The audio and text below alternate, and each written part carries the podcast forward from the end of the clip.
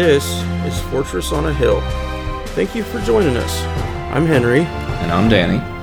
We're here to tear apart recent stories about our nation's armed forces and our veterans. We hope you'll take a critical look at what's happening with our military. And we hope you enjoy the show. Now, let's get started.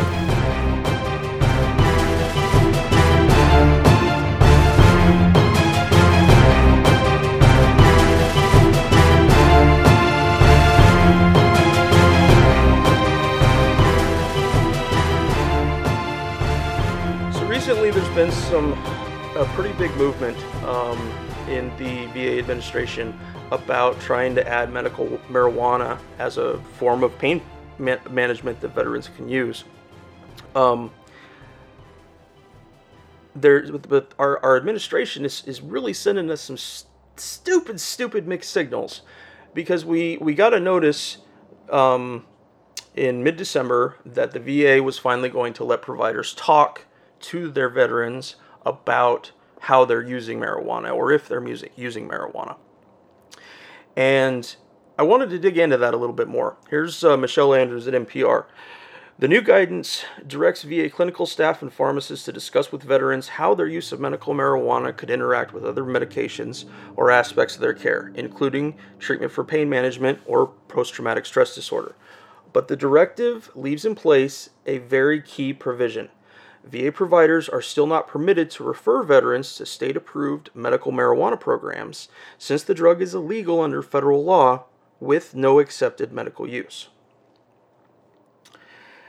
Veterans can end up penalized for ti- at times for using marijuana in VA um, pain management plans. Um, several reported that they were kicked out of a pain management program for testing positive for marijuana. Then they were forced to not receive pain medication until they were clean of any trace of the marijuana in their system.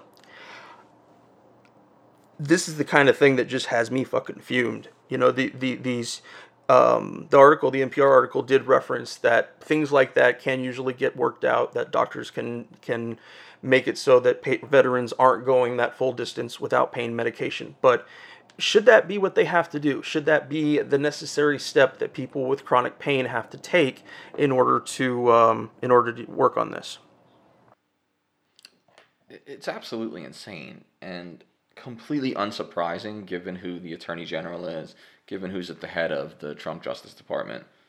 The fact that we're still stuck on marijuana as being some sort of nefarious narcotic when alcohol, which is probably worse, right, uh, empirically, is legal, and the way we've demonized medical marijuana is, it, we're in we're a century behind. And that makes sense because Welcome to America now turn your clock back 150 years as of November 2016. Uh, like the, like uh, the UN coming to America to study extreme poverty. Right, exactly, exactly. Also, there's been s- still some continued action by the Trump administration over the last few months to keep working to privatize the VA. And it's a story we haven't covered in, in big depth so far, so let me be real clear at the outset. Privatizing the VA, meaning taking a veteran's ID card and turning it into some kind of half assed insurance provider, is a horrible, horrible idea. Veterans have really specific needs that not all docs are trained to handle, nor do they want to. Fixing leaks in the system does not imply the system is completely broken, but it's never acceptable for veterans to die as a result of a preventable condition. There's an article that I've been trying to track down about a family's experience with an older veteran relative and the extreme night and day differences between how a private hospital treated the veteran, him being somebody with severe PTSD, contrasted with going to a VA hospital. And the family was really clear about it that my my father terrified them at the private hospital. I take him to the VA hospital and they treat him, take care of him, and and and he gets out of the hospital even faster. They you know they're willing to put in that time, but they more than that they understand when the time is needed. Speaking of veterans medical treatment, I'd like to take this moment to mention the loss of Mr. Vance Perry of Madison, Wisconsin. He recently died of hypothermia after he missed his ride home following a psychiatric hospitalization at a VA facility there in Madison. He had moved from Atlanta around a month ago and wasn't prepared for the extreme cold. It's unclear right now whether the VA staff erred in some way, as VA staff there said he left under his own control, which they had no legal right to deny him. Um, this is a quote from a VA staffer about Mr. Perry's passing. Said the, the veteran received a ride through the DAV van program for his original appointment. The hospital arranged transportation via taxi as part of our discharge planning process. It is unclear why the veteran did not utilize that transportation and return home per the discharge plan. But Mr. Perry's sister, Erica, firmly believes that the hospital is responsible for his death. Mr. Perry was hospitalized for a psychotic break following a routine appointment for his paranoid schizophrenia. She asserted that even though he was legally able to leave on his own, that doesn't mean they shouldn't have tried harder to keep him there if there was some way to do that. Erica claims that she's seen video of her father wandering off without an escort. If that's true, then someone at the clinic let this man fucking walk off and die. Working with the mentally ill sometimes means finding a way to help someone, even if it isn't in a conventional way, like tricking a guy a little bit to waiting long enough for the cab to arrive. That, that, that should go without saying. Now, as if that wasn't enough for Erica and her family, people on Facebook started attacking her and her siblings for not having seen their father in five years. To her credit in my book, Erica went on Facebook and answered to some of their, her criticism. She told the accusers that her siblings and her had not seen her father in that entire five years, and that in fact they had been searching for him the entire time as they had no idea where he went. For those who don't know, this is a really common situation with families and people that have certain uh, psychiatric conditions. If they don't take their meds correctly, or they possibly maybe have a shitty provider, they can end up scared, confused, and often biting the friendly hands that are trying to help them in the process. Erica, I'd like you to know from me and from Danny, we're so, so sorry for the loss of your father. I, for one, am ashamed at the situation. I utilize the VA for all my care. I see a variety of specialists there, including several for mental health. To see this happen, to see such a, a simple error result in your father's death, makes my fucking blood boil. There is no excuse for this, and I hope you're able to see an investigation through to the end and get all the details about this. If there's anything that we can do to assist you, please just say the word. And you know what? fuck those people who came online and had the gall to criticize you without actually even knowing you or your father. I've been estranged from family for long periods of time, and it's fucking horrible. It's made that much more horrible by not knowing if that relative is being cared for properly.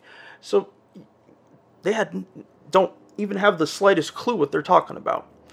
And lastly on this story, guys, if you have stories like this or anything close like this, even close calls, please share them with us. People need to understand these problems happening, and generally speaking, the VA people that I deal with want to fix things. They want to know how to improve. They don't stonewall us when, when bringing in suggestions. You know, you know what gets me about this is the people who are emailing and criticizing this this poor woman are are so typical in the sense that everyone is comfortable with physical war injuries. I mean, everyone has sympathy for the guy who's missing a leg, for the guy with a gunshot wound to the yep. abdomen, but the reality is there's probably two to three emotional, moral wounds, right? Mental health issues that I suffer from that I think you're getting treated for as well. Yep. That that veterans across the board are being uh, are really suffering through.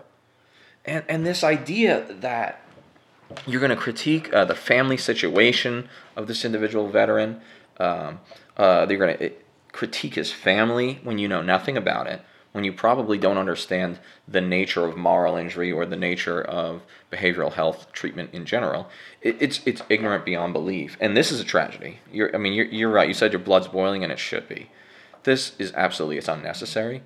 Um, there should be checks in the system. And you know what? Beyond the system, there are moments, like you said, where a human being could step in and do just a little more than their job, just a little more than the regulation states to make sure that somebody, whatever it is, in this instance, gets in the cab, takes the ride.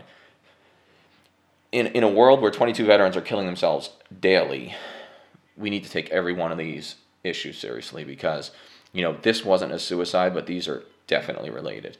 Um, and, and I would also guarantee you that most of those suicides, many of those people who are who are overdosing or or whatever the situation, probably a higher percentage of them suffer from behavioral health concerns rather than physical health concerns. Not to take anything away from physical wounds, but uh, it's time we treat the two as equivalent.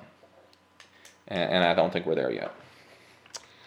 Yeah, I, I don't know. I, I I've sat down and thought about this a bunch of times. You know, just with the, all the various things that I have, and I I don't suffer from any wounds that anybody could see, but I, I can't work. There's a lot of things that I can't do.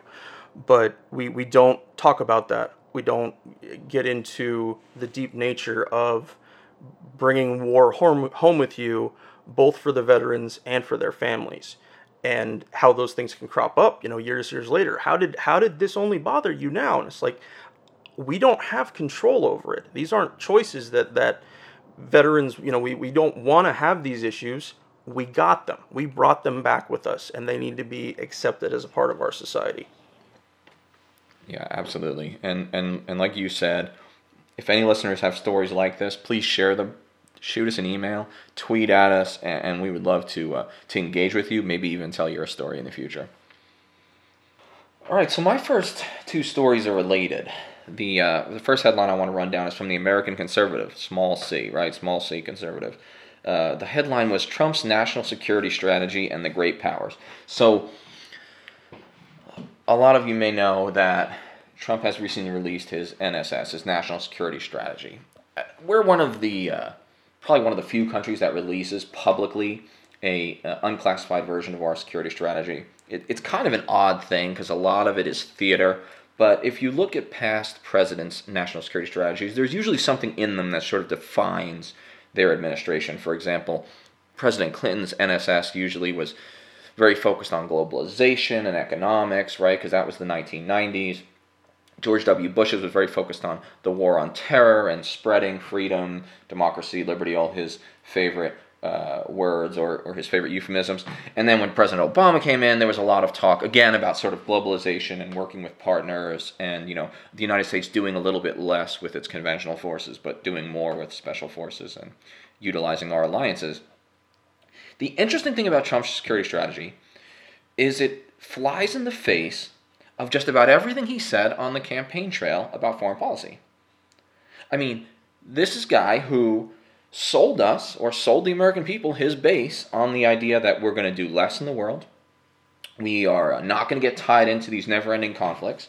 And if anything, we're going to try to get along with some of our rivals, think Russia. Now, the odd thing is, that was one of the only things I liked about this president when he was a candidate. I thought that he had some fresh thinking. It was coarse, it was sometimes confusing, just given the nature of his public speaking, but there were there was something there. And as someone who voted against Hillary Clinton in the primaries twice, you know, I thought maybe there was something fresh that might be superior to sort of the neoliberal uh, Clinton foreign policy. But the interesting thing about the national security strategy is it's a lot of the same old, same old. It's a lot more status quo, which makes me think, of course, that this is a creation of uh, President Trump's top advisors, many of whom are military, and many of whom are status quo and tied to the war on terror policy of American exceptionalism. I'm thinking H.R. McMaster, I'm thinking John Kelly as Chief of Staff, I'm thinking James Mattis. The first thing I want to talk about is, is Russia and China. So, the, the national security strategy refers to Russia and China as revisionist powers that are, quote, seeking to change the global status quo, often to the detriment of U.S. interests or American interests. Okay, that, that may be true in some limited form. But then again, the United States is the only country that has bases all around the world.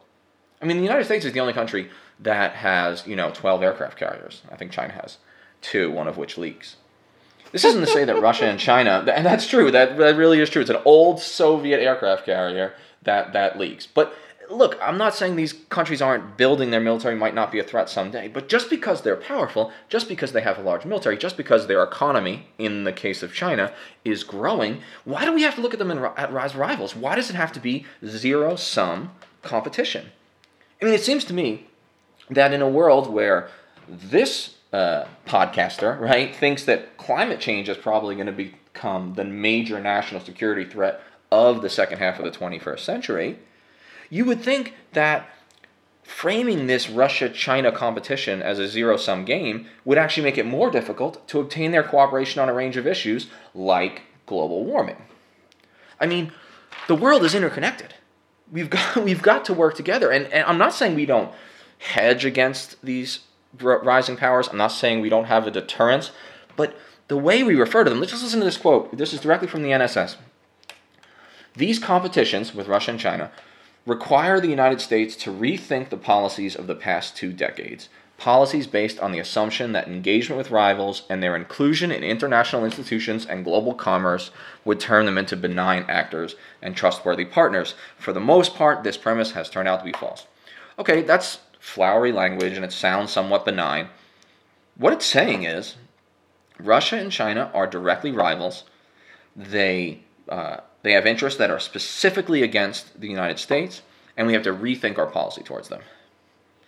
It's hard to see how lumping Russia and China together as, quote, revisionist powers does anything except lead the two countries, Russia and China, into a stronger partnership opposed to us. It's like if the worst thing you could ever have would be Russia and China working together against the United States, you almost couldn't do them any more of a favor than publicly in the national security strategy talking trash about both of them, lumping them together. You're going to drive these two countries who actually have plenty of rivalries and border disputes. You're going to drive these two countries into an alliance against us.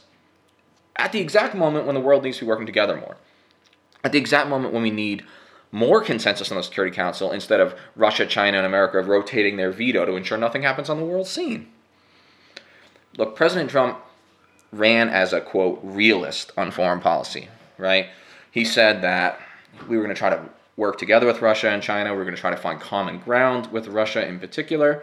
Um, I'm not saying Russia or China are always going to play nice. I am saying let's try a little less hard to drive these two into each other's arms and pit them both against the United States at the same time. That's no realism. That's not what Henry Kissinger would have done. Uh, that sounds like McMaster, Mattis, Kelly, convincing him to essentially follow what would have been Hillary Clinton's foreign policy, which I think would have been a disaster. I don't know. Um, that's the you know that's my rant complete on the national security strategy, but I'm not sure you know where else to take that except to say uh, maybe we should stop shooting ourselves in the goddamn dick all the time on national policy, right? Uh, no, there's. Uh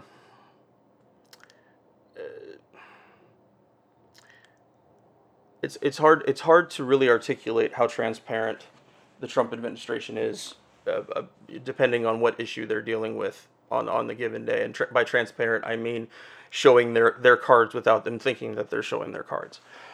Um, we're already losing horribly to China as far as economically goes. Russia is kind of their own thing, but at what point, how much more can our economy sustain? How much more can we continue this whole that we bring everything in, America sells doesn't sell very much of anything, and as soon as they find a cheaper way, they move it to somewhere else. Yeah, there's no easy answers to that, are there? No. Uh, it seems to me there are two salient facts about Russia and China. Number one, Russia will for as long as you and I are both alive, and probably as long as our grandkids are alive, have thousands of nuclear weapons capable of destroying the planet, just like we do. That's salient fact number one. So the United States must learn to live in a world where the Soviets, uh, Freudian slip, where the Russians uh, could destroy the world, just as we could. We're going to have to live with that. The second salient fact is that China's economy is growing at a faster rate than the United States. There are more people in China, and probably for the remainder of the 21st century, China will be the most powerful economic country in the world. So we got to live with that too. Seems to me the only question is do we find a way to thread the needle and work and coexist in a multipolar world, which is what we're moving into? Or do we get ourselves into a war? A limited war, a nuclear war, who knows? I mean, the world may not survive the far end of that, the nuclear end of that. We got to figure out a way to deal with Russia and China. And it, it has to be sensible and it has to be realistic. And some of the rhetoric is scary. Now, I will say this on China, Trump, who, boy, did he love calling China out on the cha- campaign trail. You know, even the Oh, way he said it, even the way he said it with such disdain. The way I just hated the mouthfeel of it. China. You know, the way he even Yeah, said it yeah. was kind of gross. It's like the word moist, just gross. But you know, but he has actually kind of. I will give him this. He's scaled back some of the rhetoric on China. And, and that brings me to my next article, which is from the New Yorker. Super long article. Look, listeners, read the New Yorker, read the Atlantic, read Harper's. They're the last, the long form print magazines that still put 2,000 word, 3,000 word essays uh, on their pages. They're usually very strong. So this is an article by Evan Osnos. He's a East Asia expert. It's called "Making China Great Again." You gotta love that title. And everyone's everyone's stealing the MAGA uh, quote. It's uh, it's a it's a, quite a selling point. We should probably look into that, Henry. Um, Okay. there, it, he says basically that the Trump administration was divided on China this year, you know, and that there were essentially two competing strategies. You had the psycho Steve Bannon, Breitbart, black people are bad strategy, right? He he basically was arguing for a hard line, taking a risk of a trade war with China, following through on the rhetoric, and, and Bannon I think described China as a quote civilization, civilizational challenge, civiliz- civilizational challenge. The other view associated with uh, noted global cuck Jared Kushner, uh, who he actually met with Henry Kissinger, right? He's like the the paragon of uh, diplomacy among most mainstream Republicans and Democrats, even though Kissinger was himself a war criminal, and we'll talk about that maybe next week on Vietnam. uh, but you know, Kushner was dealing with Kissinger, and, and he argued for a closer sort of collegial bond between Trump and Xi Jinping. And it does appear that the Kushner wing won out. I mean, when when Xi Jinping came to uh, Mar-a-Lago, they seemed to get along just fine, and uh, they were they didn't bring up a lot of trade issues. And then when Trump went to China, he he didn't really confront the Chinese at all, which is is again interesting because even though it may be the better policy, it's not what he promised his base. It's not what got elected got him elected to office. Nevertheless, the question that we got to deal with is that second one I brought up earlier. How do we deal with a rising China? You know, Joseph Nye, who's a Harvard political scientist, he's the guy who coined the term soft power. He sort of argues that even though China is growing its military and even though China's economy is growing, China still isn't the model for the rest of the world because they don't have as much soft power as the United States. You know, and, and Evan Osnos in the article talks about how soft power is, you know, comes from our civil society and it's, it's everything from Hollywood to Harvard to the Gates Foundation and that China still doesn't understand that and they haven't really opened up enough. And that's great. And I hope Joseph Nye's right. The question is, where does Trump fit into this? And Joseph Nye said that there are two things that could make him wrong, right? Because Nye's predicting that it's going to work out. You know, that really Trump's not that different. Uh, we're going to work okay with the Chinese. We're going to rise together. He says two things could make me wrong. And to me, there were two big ifs. Number one is if he, Trump, gets us into a major war. And this, again, is Mr. Fire and Fury. So he just might. I mean, I mean, realistically, he, he this Oh. could happen. Oh yeah, it's it's very it's very fucking possible. I mean, this is a guy who takes the time to hate tweet Kim Jong Un, but also Meryl Streep. I mean, he can't take criticize, criticism from anywhere. He gives the same exact level of rancor at both. So I mean, it just it, that scares me. But the second one, Joseph Nye said, is if Trump gets reelected and winds up doing damage to our nation's system of checks and balances. That if that happens, potentially, you know, the United States could lose some of its soft power and China could rise. And those do sound like two big ifs. You know, when the author of this piece went to China, he you know, he found that most people in China they still don't see themselves as the world's preeminent power yet. They don't think they're going to supplant the US anytime soon. But what they do realize is that China is increasing in its economic power as well as in its engagement with global problems.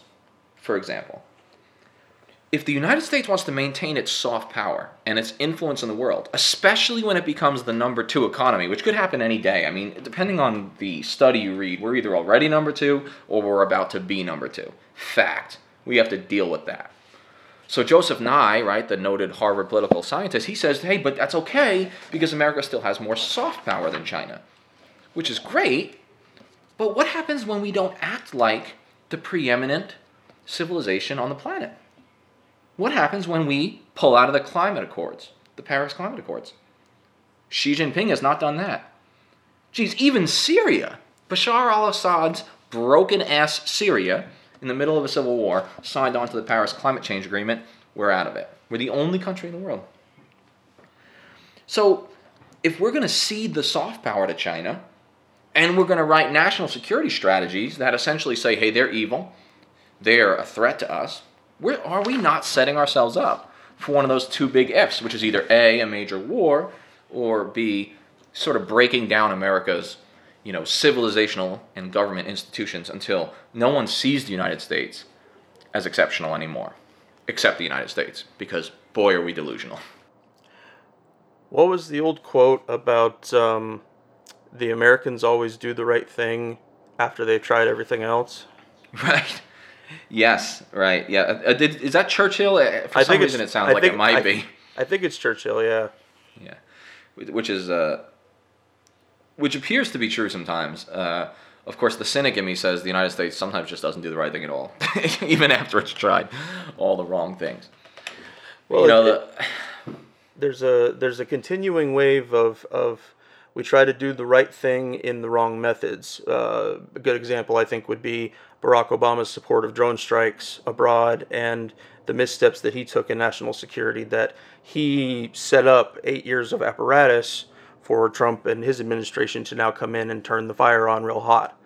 Um, you know th- that it has you have to be willing to look outside the box and see other solutions. We have to move away from the neoliberal nightmare of always getting involved and not accepting when we were involved. You know, not being will having the literal historical argument with people about if we're responsible for Iran Contra, if we're responsible for the fallout in Iraq and Afghanistan following 9 11.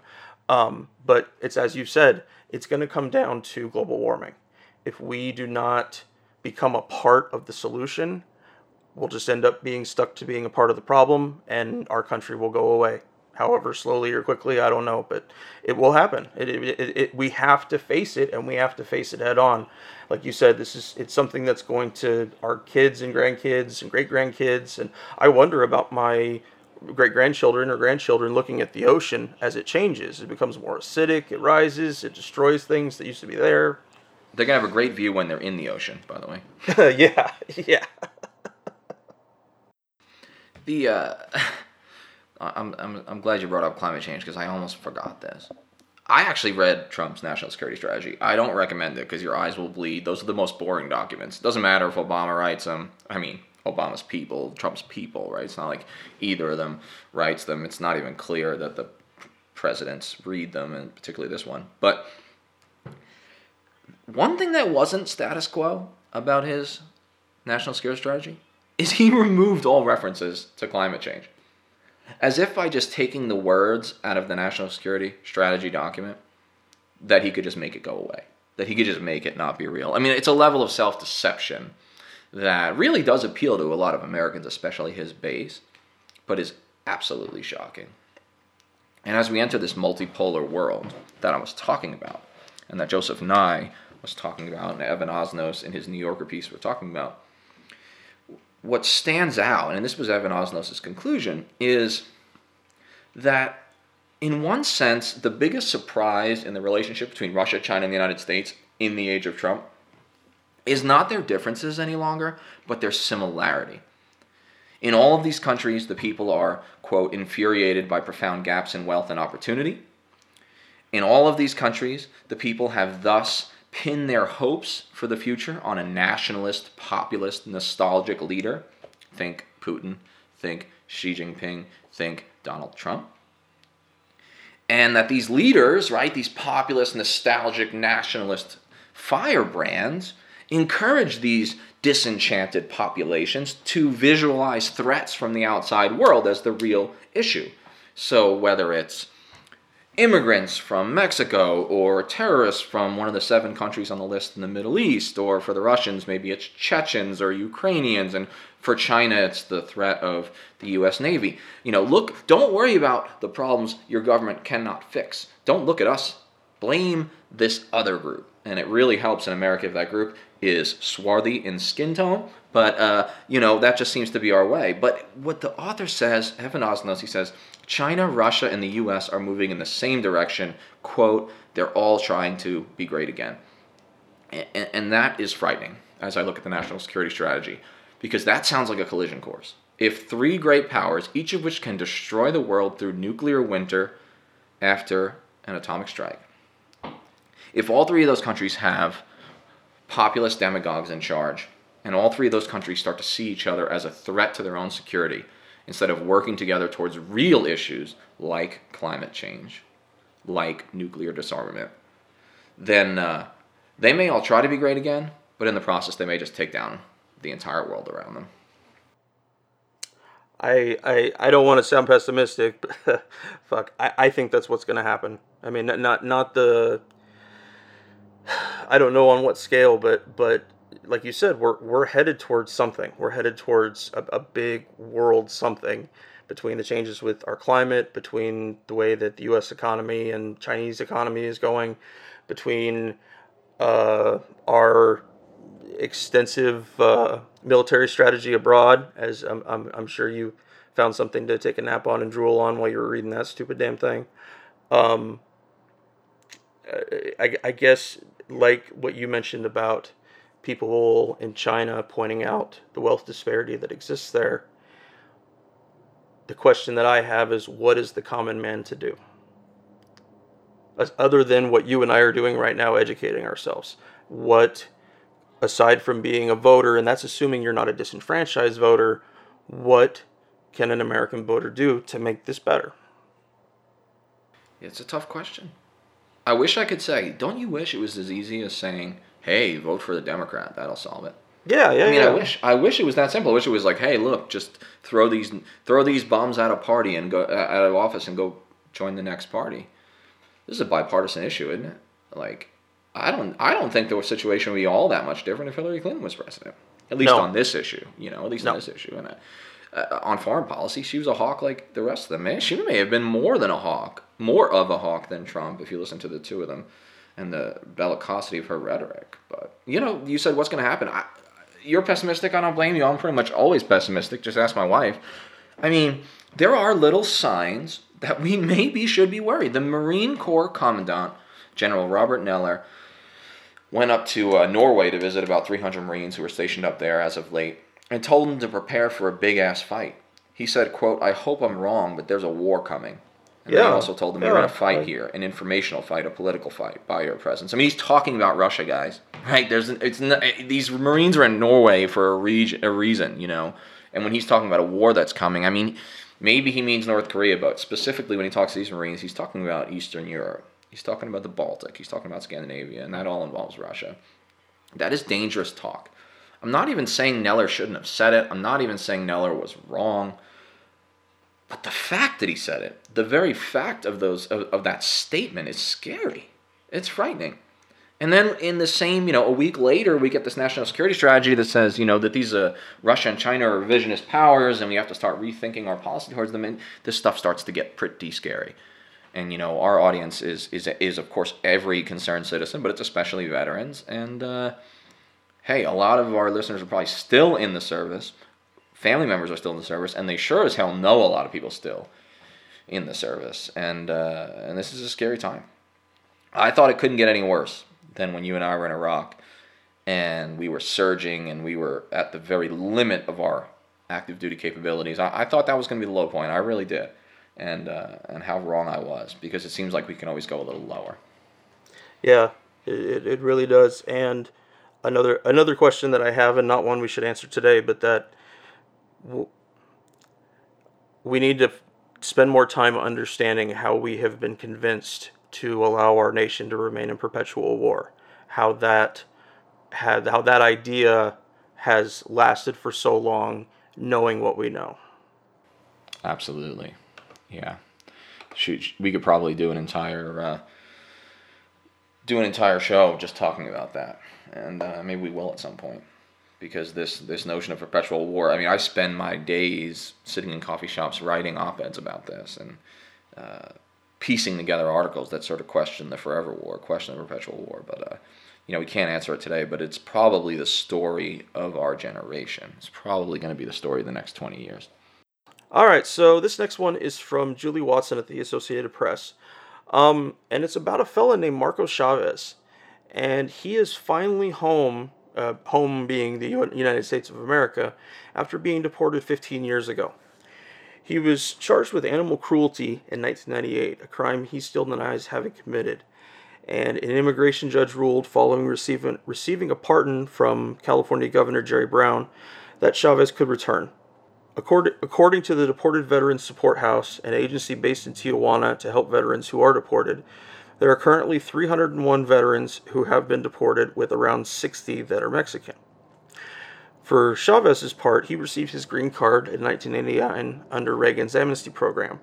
He is one of three veterans that were pardoned this year by Governor Brown in the hopes that they can also get back their green cards. I read, uh, I, I see these almost weekly news stories about people that are torn away from their families, torn away to often to a country that they've never been to and don't speak the language. Um, Mr. Chavez was one of those people. He he um, and he did learn Spanish, having to be deported for 15 years. But when he went there, it was a foreign place to him. He came to America as a child everything I've seen so far about the many stories of deported, deported veterans, again, families torn apart because of minor crimes conducted long ago, the biggest thing that has stuck out to me is the constant reminder about that nothing is free, not even citizenship for somebody who serves in our military. There is no automatic citizenship when you serve, and despite having the waiting period waived for active service members, you still have to complete the full citizenship process like getting a retention bonus or other contractual obligations in service, it's really clear that if anyone is after citizenship through an enlistment, you need to do your own due diligence. You need to make sure that you're getting what they promised you and that it's in paper with someone's signature on it. Um, I never, I, I don't recall that I ever served with anybody who was after their citizenship, but the given the wide wide range of different different people that you meet in the service, I'm sure that I served with a few that I just don't know of. Um, and why is it that troops have to go through the full citizenship process? Uh, you know, I would think like getting college credits while you're in service that maybe you could get some of that stuff waived because basic training taught you this and AIT taught you this and it, it for people that you know you're sending into a job that have very limited personal time, it, you're you're setting them up for failure. You're setting them up to simply not be able to do that thing, and is it, and and then the bigger question is: Is it fair that someone promised citizenship or a green card for enlistment doesn't end up getting it? Period. I mean, is, uh, that's that's.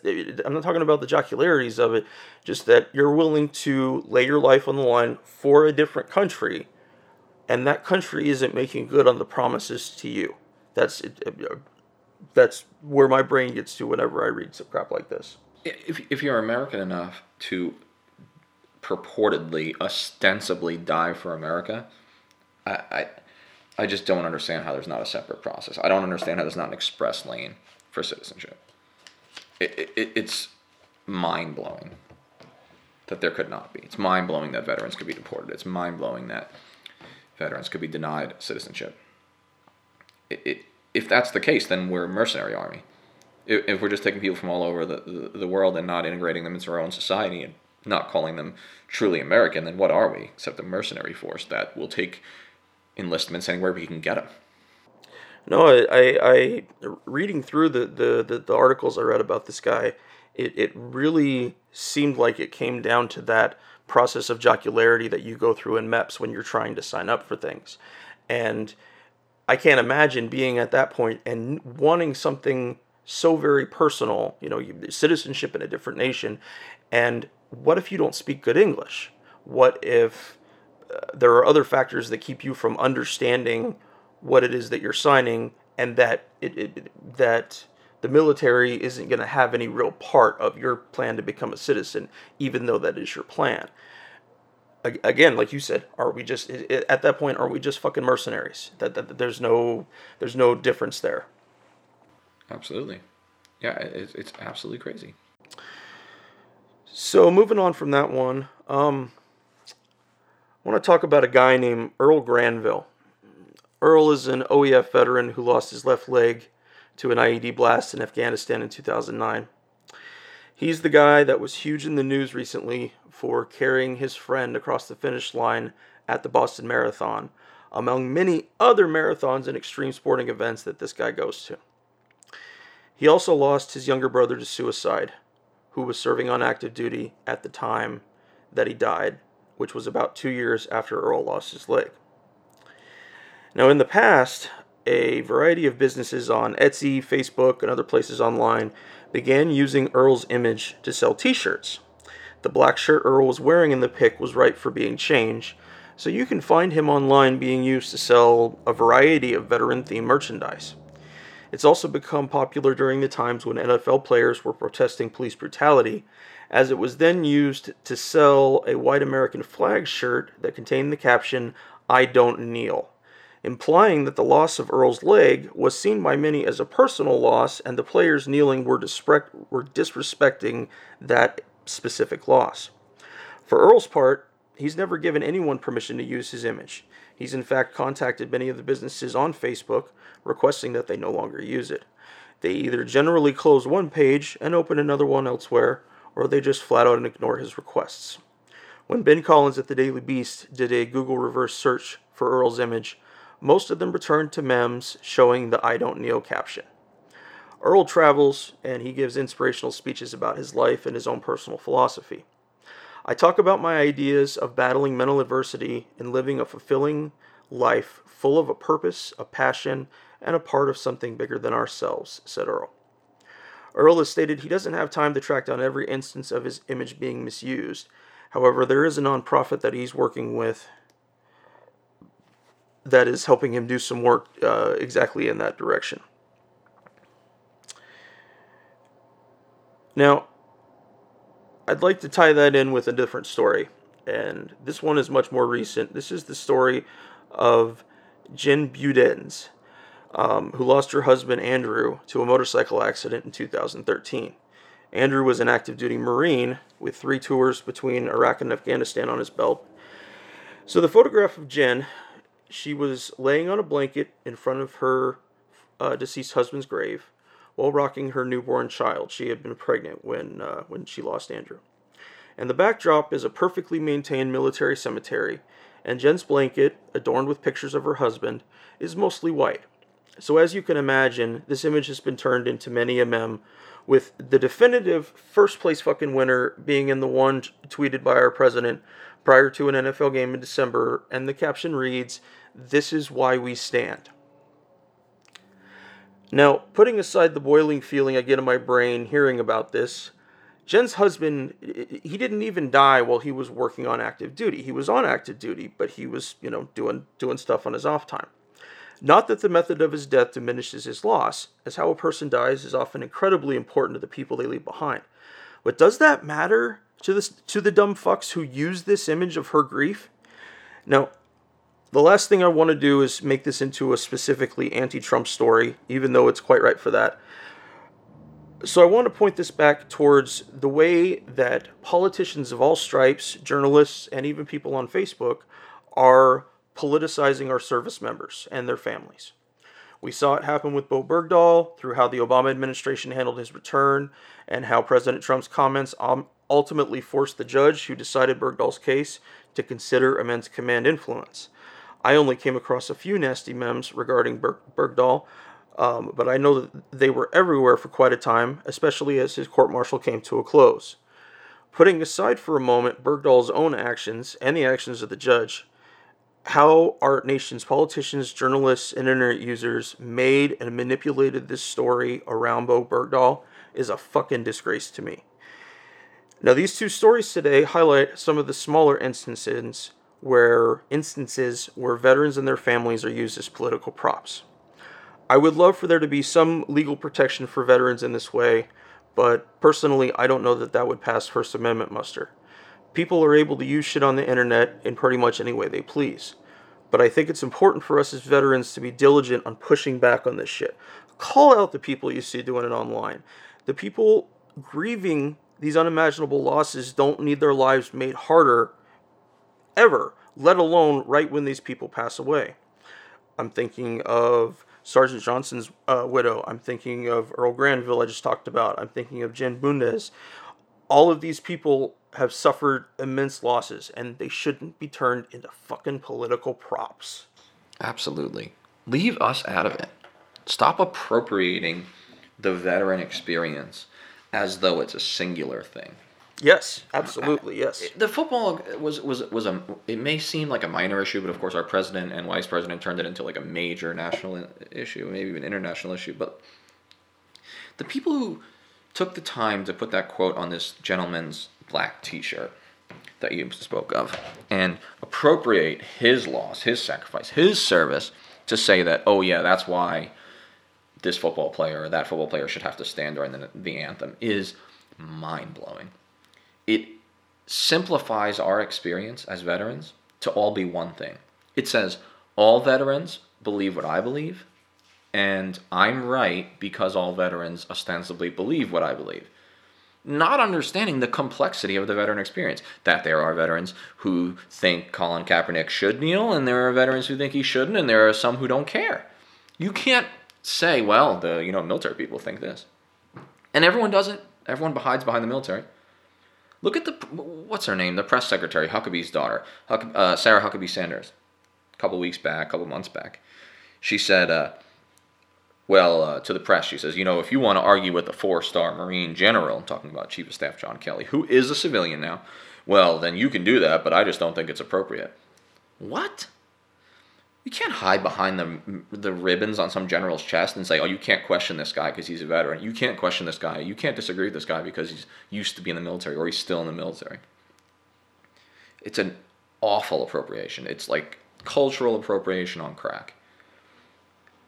Stop. It is. No, Just, it, I, I didn't. I didn't ever thought about it that way. That it is a, a form of cultural appropriation because we do have a very distinct culture. Yeah, it varies over the branches and everything, but we do, and and people take take the horrible things that we've seen and talk about them as as as po- political poetry. Those are those are the times you know the the uh, Chief Owens widow being it was I think it was the State of the Union. Mm-hmm. I, mm-hmm. I, I you know I and again I I would never want to confront anybody who who thought they were doing the right thing through their grief by supporting someone, by saying someone, but that's the time when you, a person should be left alone. Being in, in, a, in a period of grieving, why is it even had the idea to go up to Chief Owens' widow? To, you know, the, the um, actually, I'm glad that I was thinking about uh, Mrs. Wilson um, and the, the call with the congressman and everything, right, and right. how um, that you know ordinarily we wouldn't have known about that but i'm so glad that we did because we need to see that. It, we've kind of glossed over it today a whole bunch of times but the president is our arbiter of the military. He is the person that the world looks to to see what that is. And so when he doesn't treat people with respect when he those specific moments and when his underlings when his peons come behind him and try to clean up his shit all of that fits into this right here, this exact thing we're talking about. Um, and it is, it is. You, you I, I, I'm kind of blown about it. it. It's, it is. It's a form of cultural appropriation. And it's the lowest form of political behavior to to use a widow or a soldier or a veteran or a deceased veteran or a Gold Star mother as a political prop is the lowest form of human behavior that I can think of. And everyone does it. Everyone does it. Both sides. I mean, it's a little worse, I think, on the hawkish political right because they are more likely to think inappropriately, but think that all veterans are on their side, to think that they can speak for the military because they're conservative and supposedly so are we. But it happens on both sides. Everyone does it. It's like a tool that they use to bludgeon each other. Yeah. Well, yeah. I've got the military vote, or well, a general said this, so it must be right. What? You know what a general is? A general is an old dude you run into at the gas station because he's just a regular guy. He's only a general if you happen to live in the fake little military world where you play the game that his stars mean something. I mean, he's just a human being, is what I'm saying. And that's, Yes, that goes for yes. me. It goes for you. Let's let's stop hiding behind these people. Let's stop using them. Let's stop using their sacrifice. Let's stop saying that you only have credibility if you're a veteran or you only have credibility if you're a soldier. It's the same kind of thing we see with cops, right? Where it's uh well, you know, the police do a difficult and dangerous job, and you really can only talk about these race issues and about these uh, brutality issues if you're a cop. If, if you're not a cop, shut up, you know, because you don't know anything. It, it's the same sort of intellectual Yeah, yeah, yeah. weakness, right? And and just a paltry argument when you get down to it. But uh, I'm sick of it. I think we both wrote about this in different articles, uh, specifically surrounding the NFL kneeling debate. But it's bigger than that. You're right. I think you're bringing up that State of the Union address was unbelievable. And I just got to say one more thing. Again, I, really try not to make this a let's bash the president show because it's it's not the idea. I think I think these issues are bigger than one president. But one of the things that appalled me about that State of the Union address was the way the current president bragged about how he got the the largest or the longest standing ovation in the history of State of the Union addresses when the camera panned over to uh, Chief Owens' wife, and to me it was like, what what won't you make about yourself, Mr. Yeah. President? What won't you appropriate and make about you? It's it's almost amazing. Uh, and these guys who, like you said in the original story that we've gotten off of, but I think it's all related, the people who are creating memes where they take over these this guy's t-shirt and try to you know use him for some sort of political agenda, it's it's really no different. It's the same level of just like political narcissism. It really is. Thank you for joining us today. Please come join the conversation at www.fortressonahill.com. You can also find us on Twitter at Fortress on a Hill or on Facebook at www.facebook.com forward slash Fortress on a Hill. We want to hear from our listeners about the topics and issues pertinent to America's military and veteran communities. And last but certainly not least, analyze your news and its sources very closely. Verify everything you read. And remember that no one, no matter how powerful, are above criticism, especially those with the power to send others into harm's way. We'll see you next time.